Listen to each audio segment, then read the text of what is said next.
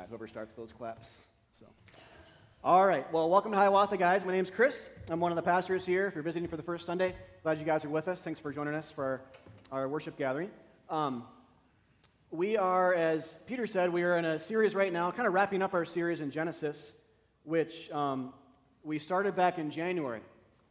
And we're going to look at uh, character Judah today and uh, Tamar, his daughter in law, uh, from Genesis 38. Uh, it's a great little story, not one you'll probably find in kids' Bibles.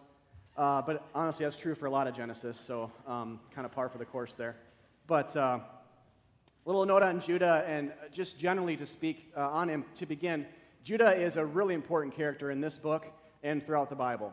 He becomes one of, and actually he is here too, but he has kids that become a tribe of Israel, we call them. So uh, Jacob, who's renamed Israel, is Judah's dad. He has 12 sons. They become these, this kind of tribal entity that's known as this kind of corporate group Israel, this nation of Israel that God works through in the Old Testament to reveal his character, to anticipate the New Testament. At this point, they're under more of an Old Testament system. There's, there's contrast there.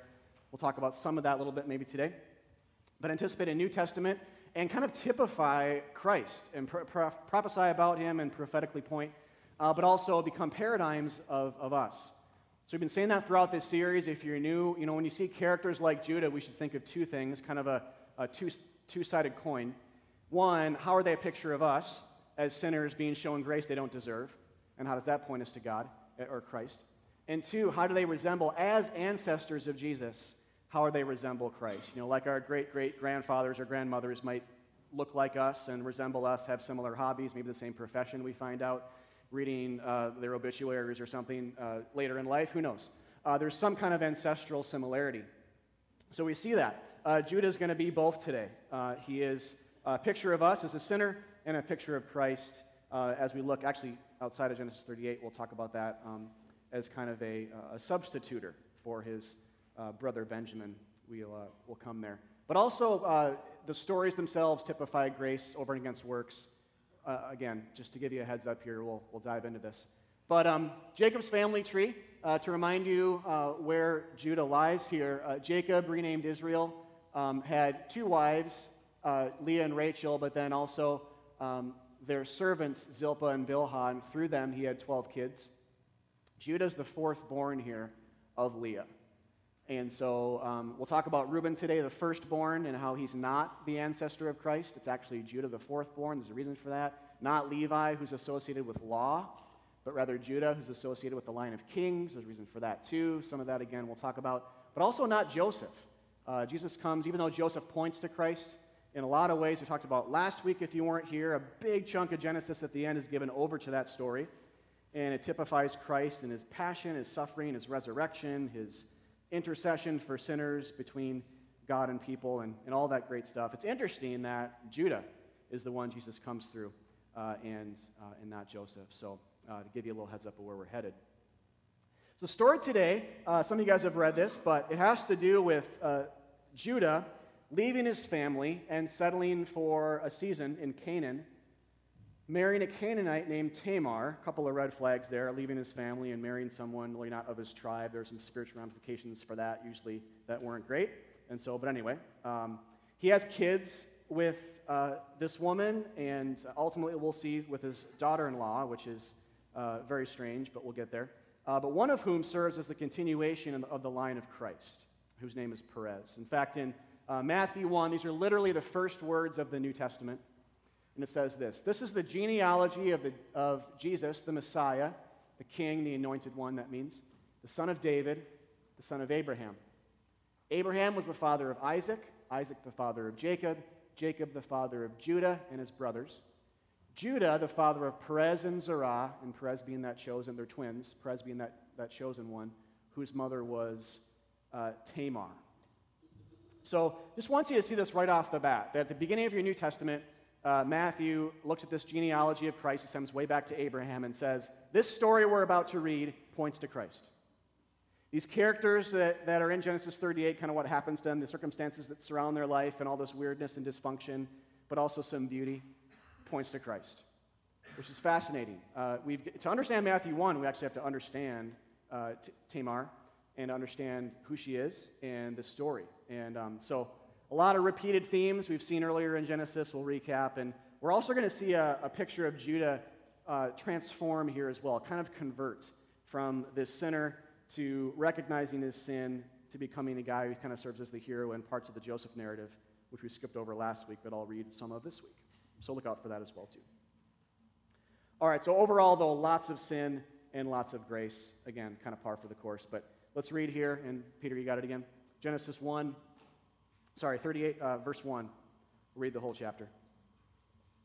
It happened at that time that Judah went down from his brothers and turned aside to a certain Adullamite whose name was Hira. There Judah saw the daughter of a certain Canaanite whose name was Shua. He took her and went into her, and she conceived and bore a son. And he called his name Ur. She conceived again and bore a son, and she called his name Onan. And yet again she bore a son and called his name Shelah. Judah was in Chezib when she bore him. And Judah took a wife for Er's firstborn, and her name was Tamar. But Ur, Judah's firstborn, was wicked in the sight of the Lord, and the Lord put him to death. Then Judah said to Onan, Go into your brother's wife and perform the duty of a brother in law to her, and raise up offspring for your brother. But Onan knew that the offspring would not be his. So whenever he went into his brother's wife, he would waste the semen on the ground so as not to give offspring to his brother. And what he did was wicked in the sight of the Lord, and he put him to death also. Then Judah said to Tamar, his daughter in law, Remain a widow in your father's house until Shelah, my son, grows up, for he feared that he would die like his brothers. So Tamar went and remained in her father's house. In the course of time, the wife of Judah, Shua's daughter, died. When Judah was comforted, he went up to Timnah to his sheep shearers, he and his friend Hira the Adullamite. And when Tamar was told, Your father in law is going to Timnah to shear his sheep, she took off her widow's garments and covered herself with a veil, wrapping herself up, and sat at the entrance to Enaim, which is on the road to Timnah. For she saw that Shelah was grown up, and she had not been given to him in marriage. When Judah saw her, he thought she was a prostitute, for she had covered her face. He turned to her at the roadside and said, Come, let me come in to you, for he did not know that she was his daughter in law. She said, What will you give me that you come in to me? He answered, I will send you a young goat from the flock. And she said, If you give me a pledge until you send it. He said, What pledge shall I give you? And she replied, Your signet ring, your cord, and your staff that's in your hand. So she gave, he gave them to her and went into her, and she conceived by him. Then she rose and went away, and taking off her veil, she put on the garments of her widowhood. When Judah sent the young goat by his friend the Adullamite to take back the pledge from the woman's hand, he did not find her. And he asked the men of the place, Where's the cult prostitute who was at Enaim at the roadside? And they said, No cult, cult prostitute's been here. So he returned to Judah and said, I've not found her. Also, the men of the place said, No cult prostitute has been here. And Judah replied, Let her keep the things as her own, or we shall be laughed at. You see, I sent this young goat, and you did not find her. About three months later, Judah was told, Tamar, your daughter in law, has been immoral. Moreover, she is pregnant by immorality. And Judah said, Bring her out and let her be burned. And she was, as she was being brought out, she sent word to her father in law, By the man to whom these belong, I am pregnant. And she said, Please identify whose these are the signet and the cord and the staff. Then Judah identified them and said, She is more righteous than I, since I did not give her to my son Shelah. And he did not know her again. When the time of her labor came, there were twins in her womb. And when she was in labor, one put out a hand, uh, and the midwife took and tied a scarlet thread on his hand, saying, This one came out first. But as he drew back his hand, behold, his brother came out. And she said, What a breach you have made for yourself. Therefore, his name was called Perez. Afterward, his brother came out with the scarlet thread on his hand, and his name was called Zerah. It's a very normal birth experience, in other words, a very kind of standard fare there. Um, all right, well, let's talk about this one. Um, this is um, Genesis 38. This happens now after Judah and his brothers sell their brother Joseph into slavery. A lot of years transpire between that and when they end up going to Egypt to look for grain, if you remember the story, and they see him and they get reunited with him and all of that. In between all of those things, this happens. So it was enough time to get married, have three kids, all this stuff with his daughter in law to happen, have more kids. It's, a, it's, a long, it's actually quite a long time. And then all the stuff at the end of the Joseph narrative occurs, uh, which I'll talk some about a little bit um, later on. But uh, one of the reasons why I think, and I'll, this is just an aside, but I think the story is just messed up, right, in a lot of ways. Um, it, one of the reasons why I think we know the Bible is true, though, is that it contains stories like these. And then it says that its personified solution, Jesus Christ, came through this line. You know, if, if you and I were making up a story or a religion, we would never write stories like this. And, and, even if we would, we'd never say that the hero of our story, the hero of our religion, the hero of our, um, of our narrative is somehow associated with this. We'd never say that. Uh, we'd, we'd make him out to be uh, the strong or the hero, or this Judah figure who's the ancestor of the, of the ultimate hero would be a much cleaner guy. You know, and so we have stories like this, I think, for a number of reasons in the Bible, but one of which is to say that uh, this is not made up. God must have, have written this. God must have been the one. Otherwise, when it's being copied and copied and copied and copied and copied, written, uh, written down and orally over the centuries, it would have been changed by sinful people to try to kind of polish up the religion a little bit. But it never was. You know, this is, this is the ancestry of Jesus Christ. This is what the first words of the New Testament say Jesus came from this. Oh, and then by the way, a little later on, he dies the worst death possible on a cross among criminals and is put to shame. We never make that up either, right? So all this stuff kind of relates. You know, it, it can't be calculated, it can't be, you know, anticipated. Uh, it just simply is. And it shows, warts and all, what, what people are really like and how a good God can, can work uh, through it all. So it's really unprecedented. Some of you guys may have read other, like, holy books, like myself. I've read the Quran and uh, parts of the Quran, parts of the Book of Mormon, parts of the Gita. It's just unprecedented. Uh, there's just not a lot of precedents out there for uh, holy books to include stories like this, not to polish them up, but then to say that the Savior figure comes from them and is, is somehow associated with them. There's uh, no really good, if you're, make, if you're making something up, no really good reason to do that other than, well, maybe it's true. And maybe there's a way to kind of bring truth and goodness out of this, which of course Christ does. So, with that aside, uh, to summarize the story here, it's kind of confusing in some aspects. So, make sure we're all on the same page. This story, Genesis 38, is basically about failed levirate marriage. Levirate marriage was a law of the day that helped provide for and protect widowed, childless women. One of the most vulnerable types of people of that day would have been a widow without a son. There's no one to protect her, no future, no work for her. For her.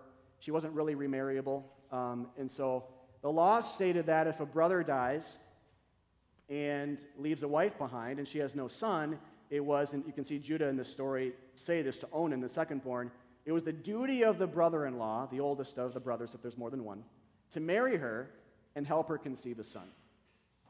And I know that's very strange, but you know, try to understand that it had everything to do with justice for the widow, concern for the husbandless. It was basically saving a life. And so when, when God sets this law up a little bit later in Deuteronomy with Israel, you see the story in the book of Ruth as well, if you've read Ruth.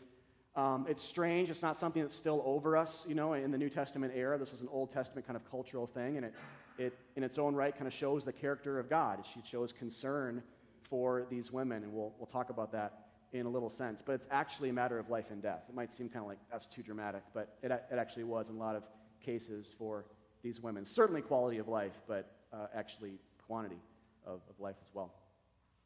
But in this story, then, there's a twist, right, at the end. So it's levirate marriage is in play, but there's a twist in that the brother of Ur, who dies, the oldest son, Onan, won't, for selfish reasons, help Tamar conceive. He wanted to have sex with her, but didn't want to help her conceive. And so God sees that, sees the selfishness in that, the wickedness, and he dies. He's killed. The other brother, Shelah, who's the youngest and too young at that time to marry Tamar outright, is kind of promised to Tamar by Judah, but then sort of subversively and, and in a tricky manner because Judah doesn't really want to give another son to be associated with this woman of whom he already lost two sons. He's kind of like scared. Well, these two older sons associated with this woman, even though it's not her fault, it's their sin, died. He's kind of like scared, selfish, holds him back. And so Shelah is not uh, kind of jokingly or, uh, you know, passively promised, but not seriously promised to Tamar by Judah. But um, so then Tamar takes matters into her own hands, disguises herself as a prostitute, tricks her father in law into having sex with her, and conceives twins. Very normal behavior, right? Uh, Judah finds out, is ready to burn her alive for her crime, but then Tamar basically shows Judah's driver's license, essentially, that he was the father. And then there's this spiritual climax, at least with Judah, when he says, She is more righteous than I. And that's, that's a big moment for his transformation, which we'll talk about a little bit later. But she is more righteous than I and then she ends up having twins. The younger twin is chosen, Perez. There's an issue with how they're born exactly and, and why it's written down that way, um, resembling Rebecca's kids and, and all that, but why it's written down this way, which we'll get to a little bit later on. But just note for now, the younger twin is chosen to be this functional carrier of the blessing to a cursed world, to further point ahead to God's remedy for Jesus Christ. So, if you weren't aware of this, Genesis is basically a, a, a, gathering of narratives, a collection of narratives about a family. When, when sin comes into the world and death comes into the world, God says, I'm going to stay strangely committed, and the way I'm going to reveal my solution to this curse, the solution to this death, is through people, is through a family, which in and of itself points us to Christ because Jesus is a person. Jesus was the guide man. And so it kind of hints ahead in that, in that capacity. But again, like I said before, this family is messed up like us, and it has these kind of sweet spot moments as well that resemble Jesus. It's a double, kind of a double sided coin there that we have to look on both sides to when we unpack really, really tricky, seemingly irredeemable narratives uh, like this, but they are, in fact, very redeemable. We'll talk about that. So, the big question then is what in the world is going on? So, we'll talk about that, I guess, a little bit, but it's kind of lay it out there. Also, why, why is this here? Uh, if you picked up 20 commentaries on this book from a library or something, you know, some of them would, would actually doubt that this should be included. It interrupts the Joseph narrative. It's weird. Nothing's redeemable in it. And they would kind of challenge the fact that it should be in the Bible. Then you have uh, what we would consider here at Hiawatha better commentaries, asking more biblical questions and having better presuppositions. And they would ask why. So, not should this be in the Bible, but why is this in the Bible? Much better question. As you guys read the Bible the rest of your lives, ask that question. It's, it's supposed to be gathered uh, in this capacity, and it's, it's, it's measure, it's, it's a canon, it's assembled by God through people. It's perfect in that regard. So, asking in, it, instead uh, the better question of, of why really aligns with this other more specific question is why, why is Jesus from this line? And where is the gospel? Where, where is the fact that Jesus dies on a cross for our sins and is raised again and saves us by grace, not by our works? Uh, where's, the, where's the goodness of the character of God, is love? Um, all that good news, gospel truth kind of embedded here, whether, even if it's implicit. How is that here in, in this story? So, to, to answer these questions, we're going to do two things today. One, look at all kinds of repeated Genesis themes.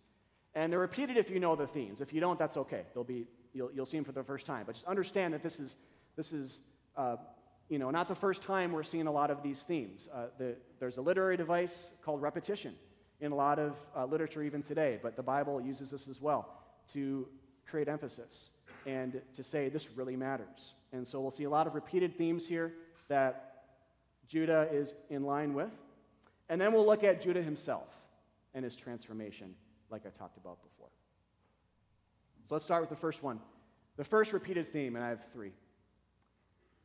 Almost goes without saying, but everyone in this story is, is an absolute mess. And kind of, again, kind of par for the course, Genesis. Uh, you know, pick your story, and you've got something like this. I was talking to someone after first service, and he was just saying, at this point, you're just kind of like, well, I kind of expect it. you know, if you've read Genesis, like, yeah, I guess we've kind of seen some of this before, and I'm just almost kind of numb to the to the uh, the idea, and there's a lot of truth to that. Uh, but everyone in the story is an absolute mess, and, and because of that, there's no real moral to follow here. There's not seven bad people and one pretty good person that okay, I, I like what he did or she did there, and you know, be like that person. Everyone is is sinful. And that's actually the point. As we've been saying in this series, if there's no moral example, what's the point? The only thing left is grace, you know, shown towards sinners. God almost working unfairly towards people that don't deserve it. And that's what we see here. Uh, one of the questions you can ask right off the bat, I certainly did reading this, is why are only the, the first two born of Judah killed for their sin? Why are only Ur and Onan killed by God for their sin? You guys wonder that? Why, why not Judah for his selfishness or cluelessness about his own sin? Why not Tamar for her deception? Why not both of them for their sexual sin? Why are they spared? What's the answer? It can't be because of works, right?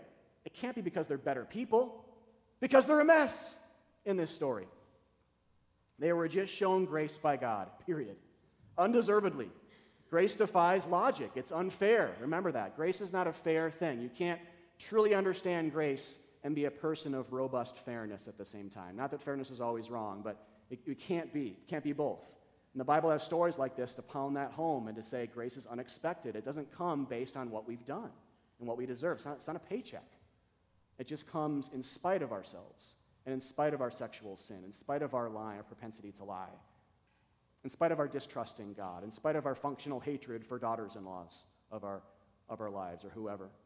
It comes in an unfair but gracious manner uh, to people like us. And so it's, it's really good news. And I, so I ask that question Ur died because he did wickedness before God. Have I ever done wickedness before God? Why am I still breathing? These types of questions we got to ask about this passage. If you've done the same thing he has, why are you and I still here? The only answer is grace, right? God somehow passes over us. And at this point in the story, it's unclear why. It's unclear how exactly he's going to be able to do that and remain just as well uh, against sin, uh, which is right for him to do it. But he's doing it nonetheless. And so here, God is not counting sin against some people. In the New Testament, the more clear thing is God doesn't count the sins of those who believe in the gospel against them.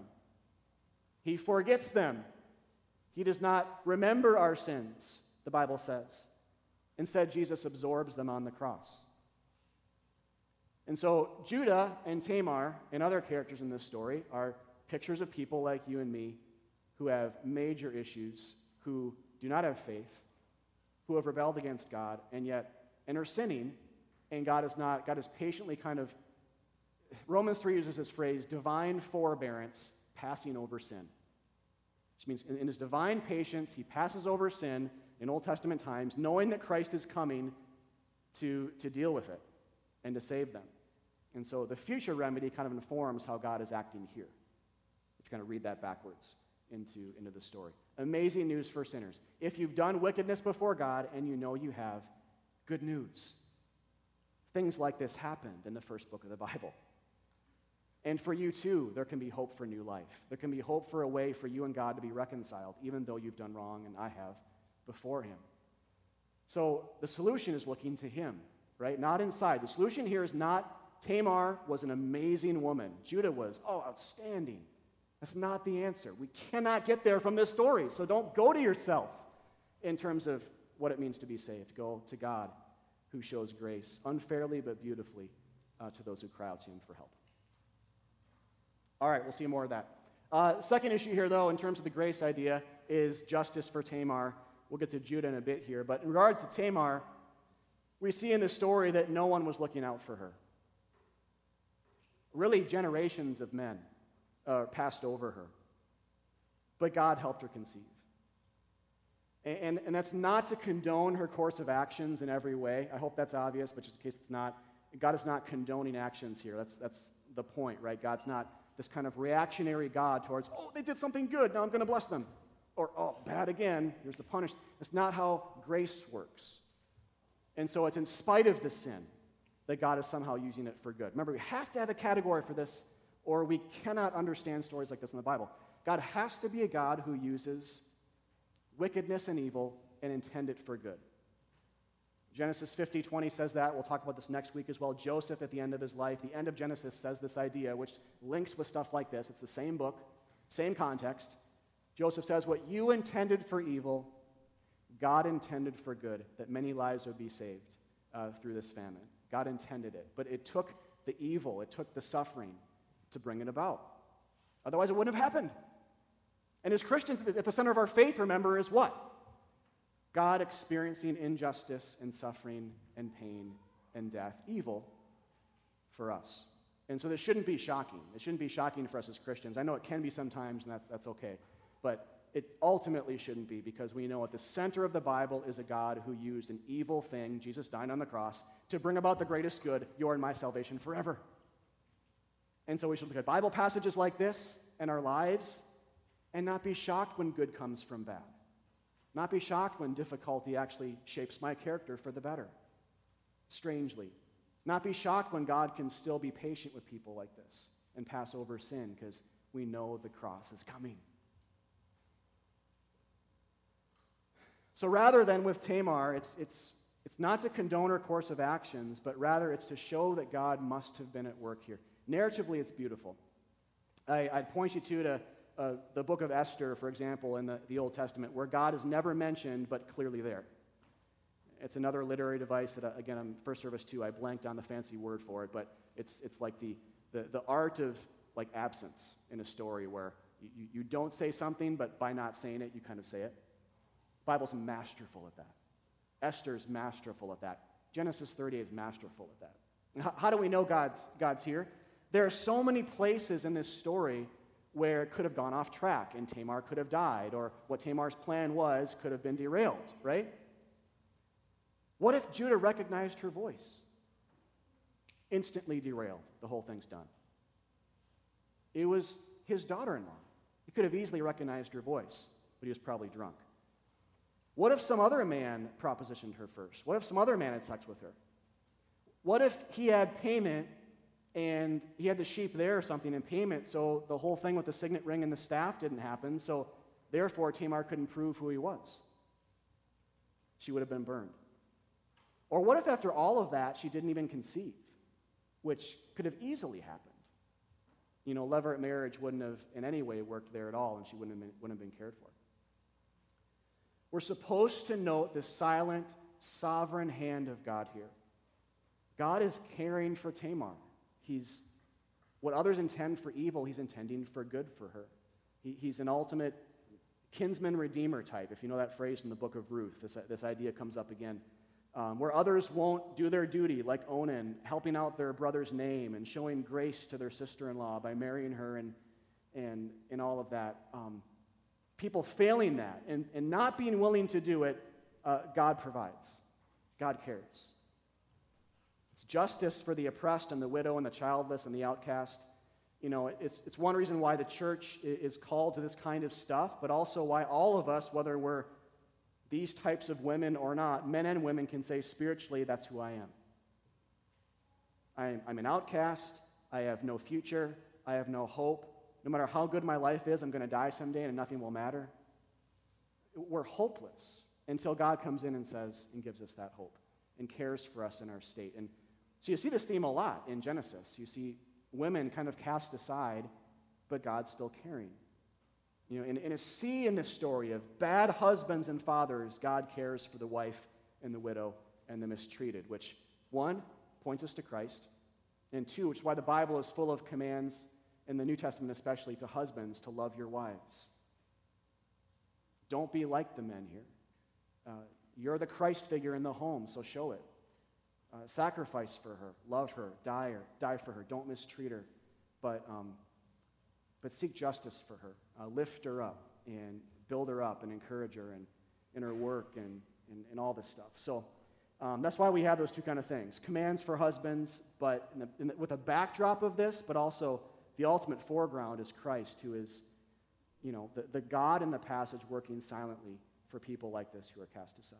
And so, at the very least, it's kind of a basic thing, but some of you have maybe never heard about God before, and we need to see his character here. This is what he's like.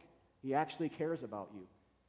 If this is our story, and it is, if we are the Tamar in the story, uh, God is working in your life silently in ways you don't even really realize. He's working to bring you to himself. And part of that is you're here this morning hearing the gospel. Maybe you were dragged here. Maybe you just saw the sign, walked by, or you know, you've been here for a while, but you're not sure if you're going to stay. You're not a believer yet. And that's great. We love that you're here. Um, who knows? But you're hearing the gospel. And that, that may look circumstantial, like, well, I got up and I thought I'm going to go to church, and I went. And you did. But Tamar had plans here too. But they're actually God's plans. And so it's the same way with us. We make our plans, but God's behind them. And so the fact that you're here, or you know, any church that preaches Christ and Him crucified the rest of your days, I mean, that's, that's a gift. That means He loves you, and He's looking out for you. So always keep that in mind. All right, that's the first thing. Second thing is unintended sexual relations, which is actually a repeated Genesis theme. Um, this is actually the second time in the book, maybe you saw this, where someone, a man, has sex with someone else, a woman, thinking they were someone else, only to realize later, because they were veiled, no way. What did I do? I had sex with someone else. You guys remember the other story that that was in the, in the Bible? Who else had sex with someone and realized, oh no? Jacob, right? Judah's dad. When he worked seven years for Rachel, remember this story? He loved Rachel, and then on the wedding night, they're going to go consummate the marriage in the tent, and Jacob's probably a little bit drunk and she's veiled, but then Leah is kind of the older sister's slipped in. She and her dad Laban conspire, and Jacob has sex with Leah instead and kind of consummate this marriage, kind of comes out of nowhere. She's given. And even though Rachel was worked for, Leah was the one given. Um, and he ends up marrying Rachel too. But first point of that story is this weird kind of what just happened? You know? So it's funny that it's repeated. It, it happens once, but then it happens again with the son. You know, apparently it's this, it's this, um, you know, this passed down trait where, you know, we, we have this problem uh, sleeping with women that we don't know who they are. We realize, oh no, you know, it's passed down. It's, it's supposed to be kind of funny, you know, here, but also face palming and head shaking like these guys, this family, what in the world? Uh, and again, going, circling back to the question, this is where Jesus came from? And it's yes. It's a glorious yes. Both that he saves people who do these kinds of things on both sides, who commit this kind of sexual sin and other sins, but also on the other side, what principle, what theological principle here is embodied in these stories? That the Bible wants to be pounded home, not just once, but twice. The first book of our Bible has two stories like this. Not like some hidden narrative in Ezra or something you can easily miss over. This is the first book of the Bible. You know, sin comes into the world, and men sleep with veiled women who they think are someone but are actually someone else. Like, that's just a big part of the story. Question is why, right? Like it always is. Why, why is this the question if it's repeated? And the answer has to do with remembering Jesus' genealogical line, remember, is both historical and the- theological. Thematically, unplanned sexual encounters that birth children mean something and don't tweet me on that because that's don't quote me there if you're trying to summarize a sermon don't go with that one because it could be greatly misunderstood but the reality is unplanned sexual encounters that birth children that become the chosen ones in the line of christ are, are a part of the story. You can't get around that. It's not a oops that happened once not sure what to do with it. It happened a second time here as well with the next generation. So if you remember that jesus' jesus's genealogical line is both historical and theological, um, thematically, what does it point us to? You know, God's redeeming this evil for good, right? He's, he's working out some good from it. A couple of uh, weeks ago, we looked at Leah. Remember Genesis 29, and then today, they wake up, behold, it was Leah, but then later on, Ju- Judah's like, oh man, when he sees his driver's license, basically. What was the point of the first story? It was grace. Leah was given, Rachel was worked for. This is a new concept to you. Understand the New Testament reads these stories this way. They, they talk about Jacob and Esau and their kids and family members of, of the patriarchs in this capacity. Usually one is worked for and the other one is kind of given by grace. We're seeing that here as well. And that points us ahead in the story to see the character of God, but also where grace is fully fleshed out on the cross, where our, our salvation is given, our marriage to God is given, not earned kind of the new conception of life is given at the cross as a gift. It's not really worked for and intended. So it's the same here as well. In other words, life truly in this story comes not from Judah's intention and work, but passively by Tamar's intention and God's grace through that. So we can say, just broadly, then, life truly, salvific life, eternal life comes not from our plans and intention and work, our seeking of it out, but it's passively by God's grace. In other words, there's another party involved. When, when Judah looked at his life and saw these kids, these twins born, and what happened, it was sin. God intended some good from it, the, the creation of life, and ultimately his son who would come from that. But, you know, right in the moment, you have, um, you have this third party. Uh, that, so Judah could never say, as, as he looked ahead generations, as God made it more clear, my solution will come from Judah, he couldn't say, I had something to do with that. God, you're lucky I was here because I had three sons. And yeah, I know you killed two of them, but this Shelah guy, he's the guy. It's not Shelah. It should be from his marriage, like his actual kid. You know, like normal, normal people have kids, right? He should get the inheritance. She should be the one. But it's this child that was not sought out, this sexual encounter that was not sought out. Wasn't good. I'm not trying to say that. We got out of that category, remember, for evil, sin, somehow being used for, for good.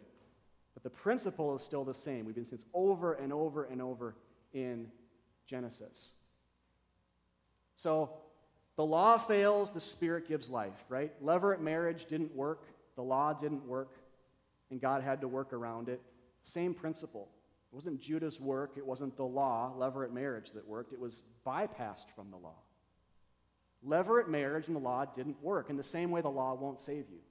What you do won't save you, but rather a workaround, which is Christ, always God's plan A.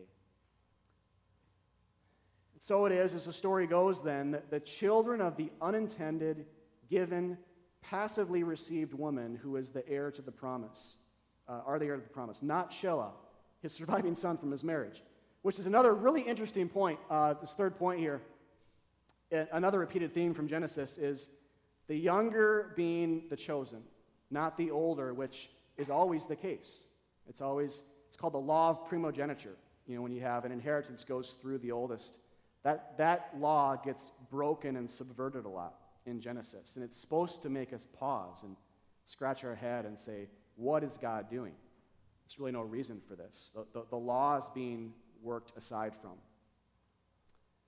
And so, as the story goes here, Tamar has twins. The older, who's technically born first, Zerah, with, with, sticks his hand out, but then withdraws his hand with a ribbon on it. Then the younger Perez is actually born. So the younger, as it says here, we've seen this, right?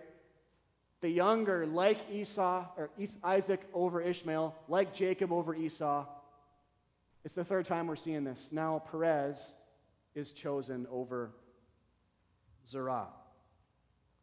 Why? Again, it's similar to everything we've been saying this morning, just a different angle. We're twisting the diamond, the grace diamond, in the light. It's related to two, but it's, it's different. It's, it's to undergird the principle of grace. The, the very nature of the birth tells these uh, of these twins tell us that in the line of Christ, there is something unexpected and unfair about God's promise. When, when it comes to us, when I say unfair, I mean in terms of what we have to offer. It's, and that is grace.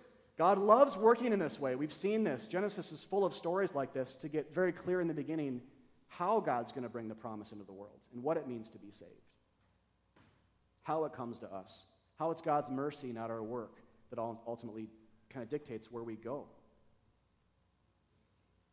God loves working in this way to show us it's not by human exertion, it's not by Zerah trying to get out of the womb first, but rather God's design that he would withdraw his hand and Perez being born and being chosen. It's not by natural descent or moral ability, but by God's choice, by his way of working. And his ultimate choice is to bring his son into the world to save us. That's why Jesus is connected with this story genealogically in the first book of the Bible. All these themes are wrapped up into him, whether it's God overlooks sin or the principle of grace, and we'll see more before all is said and done. In fact, it's also interesting hear that Judah is um, kind of shocking, really, that Judah is chosen to be in the line of Christ over guys like Reuben, who genealogically is the firstborn of Jacob's sons and over Joseph. So, after all we looked at last week, you might think Jesus is certainly going to come from Joseph, right? After that climactic narrative, after that amazing fall and rise, after that amazing rags to riches story, essentially. And he does point to Christ, but he doesn't come genealogically from him. So, narratively, we might think it's going to be Joseph. Genealogically, Reuben, firstborn. It's neither. It's this random fourth-born guy, uh, Judah, who is chosen. Again, it's against the law of primogeniture. So, whether it's against the law of primogeniture or it's against the law of, and kind of aside from the law of the, um, as we see here, the uh, um, marriage. It's aside from law we're seeing that God graciously gives and provides unexpectedly. That's what happens on the cross. You're not saved by being first or being best or being super strong and righteous. It's not about you. It's about God who graciously chooses to show mercy. Romans 9:16 says, "So then, its salvation depends not on human will or exertion, but on God who has mercy." Romans 3, uh, forgot the verse. The righteousness of God has been manifested apart from law. The righteousness of God, Jesus Christ in context, has been manifested apart from the Ten Commandments, apart from moral law, apart from do this or else, apart from conditionality, apart from the law of levirate marriage, apart from the law of primogeniture, apart from do this, it's receive me. Do you see how, how it's about grace? Even though the law and the prophets in the Old Testament, the Old Testament stories point to Jesus, it's, it's apart from that that the righteousness of God is manifested. And so we rest. Kevin Vanhoozer says, uh, Grace contradicts every system of religion precisely because God's free mercy cannot be predicted, calculated, or manipulated. Grace is especially troublesome for control freaks, sinners who are curved in on themselves, bent on securing their own existence and status. which we all are.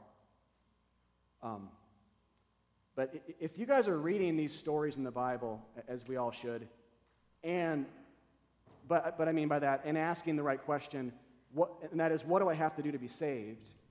If you were asking that question, I really want to know what it means to be saved, and you're, and you're reading this story, where would it make you go? Other than like a dictionary or something, or, you know, where would it make you go?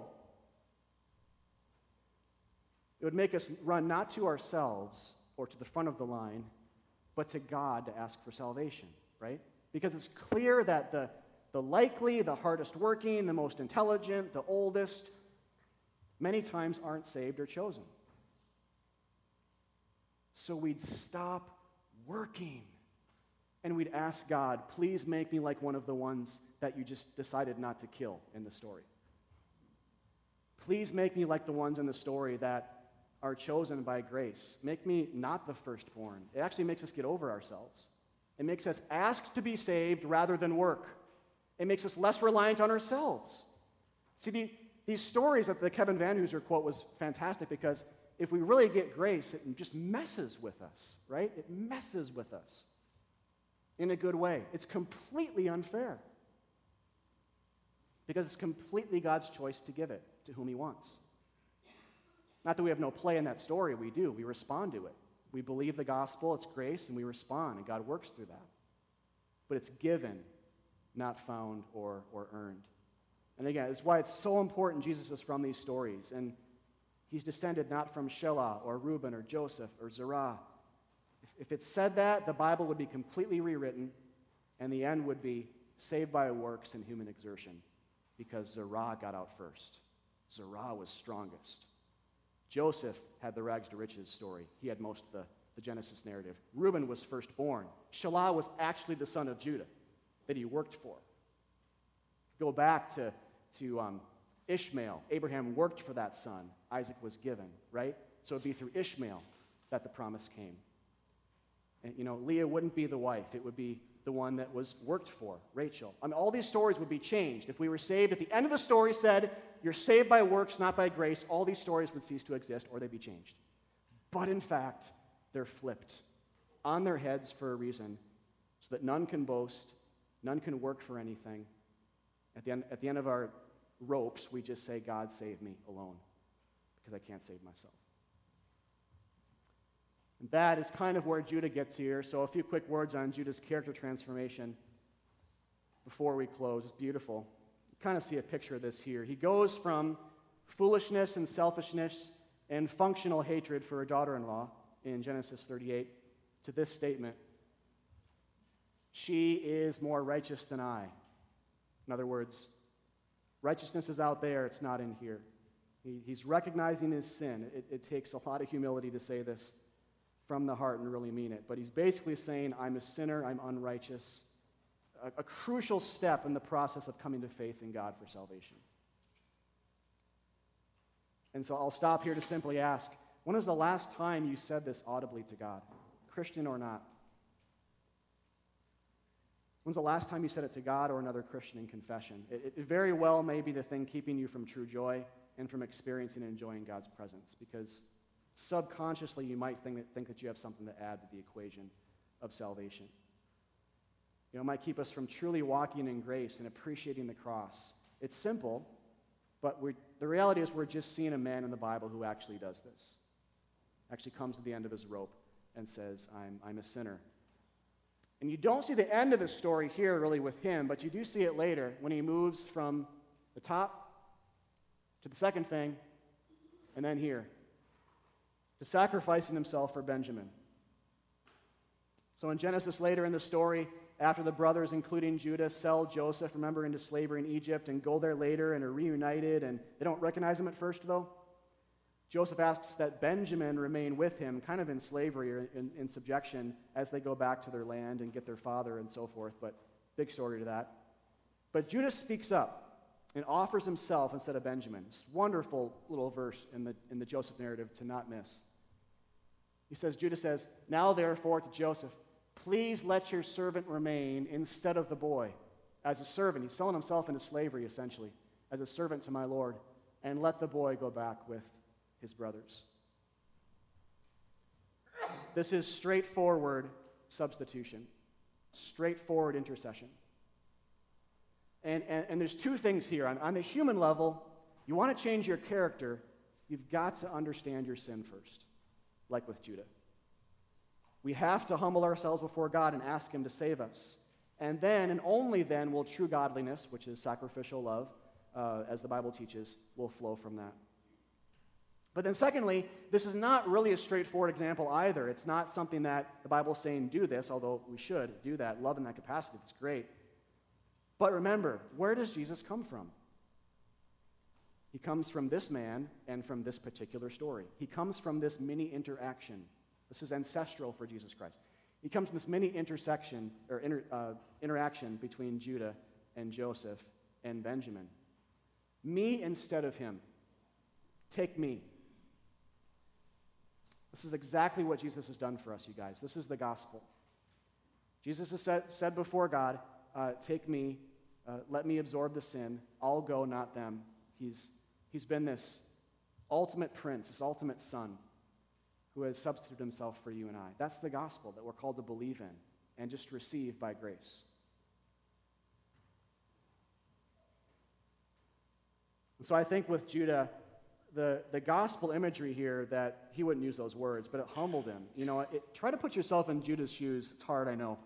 But if, you, if you're in Judah's shoes in Genesis 38 and you have these three kids, two of them die, and you have one left, you're sinning to no end, then all this happens with your daughter in law. And it's, it's one of your sons through your daughter in law that you, um, that you see as in the, in the chosen line a little bit later on in life, that that's the highlighted person. And what are you going to think? I mean, if you have kids and then this happens, you know, he's probably scratching his head thinking, no, actually, and then Perez is chosen. Actually, I've got Shelah over here. Sorry, I kind of hedged him in, but that's actually my son. This is, I guess this is my son, but I didn't intend that. I didn't intend for that to happen. I didn't work for that. It happened passively.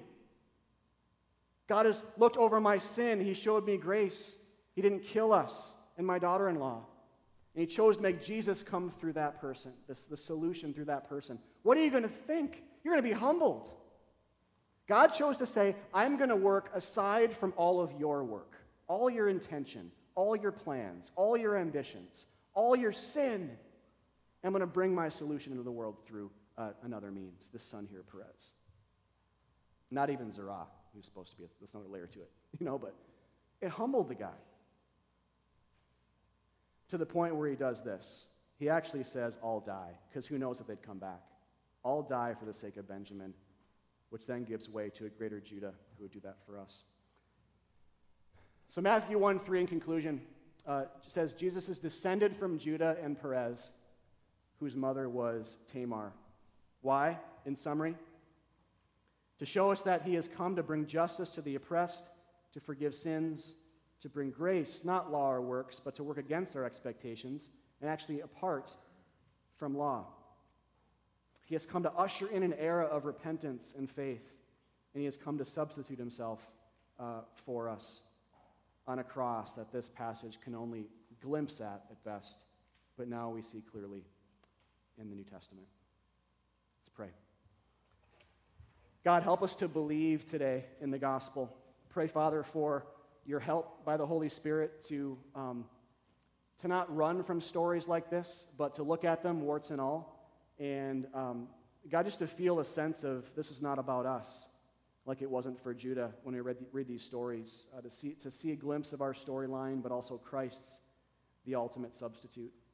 Uh, thank you so much, God, for the character of Judah, and we just scratched the surface today, but um, and how he points ahead and kind of serves. Actually, it's kind of a Christmassy Advent-like thing today, in the sense that we're looking at your genealogy in Matthew one, that Tamar is actually included, and Judah's actually Perez actually included uh, in this storyline. Uh, it must be by grace, or these stories make absolutely no sense, and we'll actually despise them. But help us instead, as humble people, to accept them and to know it's actually really good that they're here. Otherwise, I wouldn't be saved either. Um, help us to respond now in song and communion. In Christ's name, amen.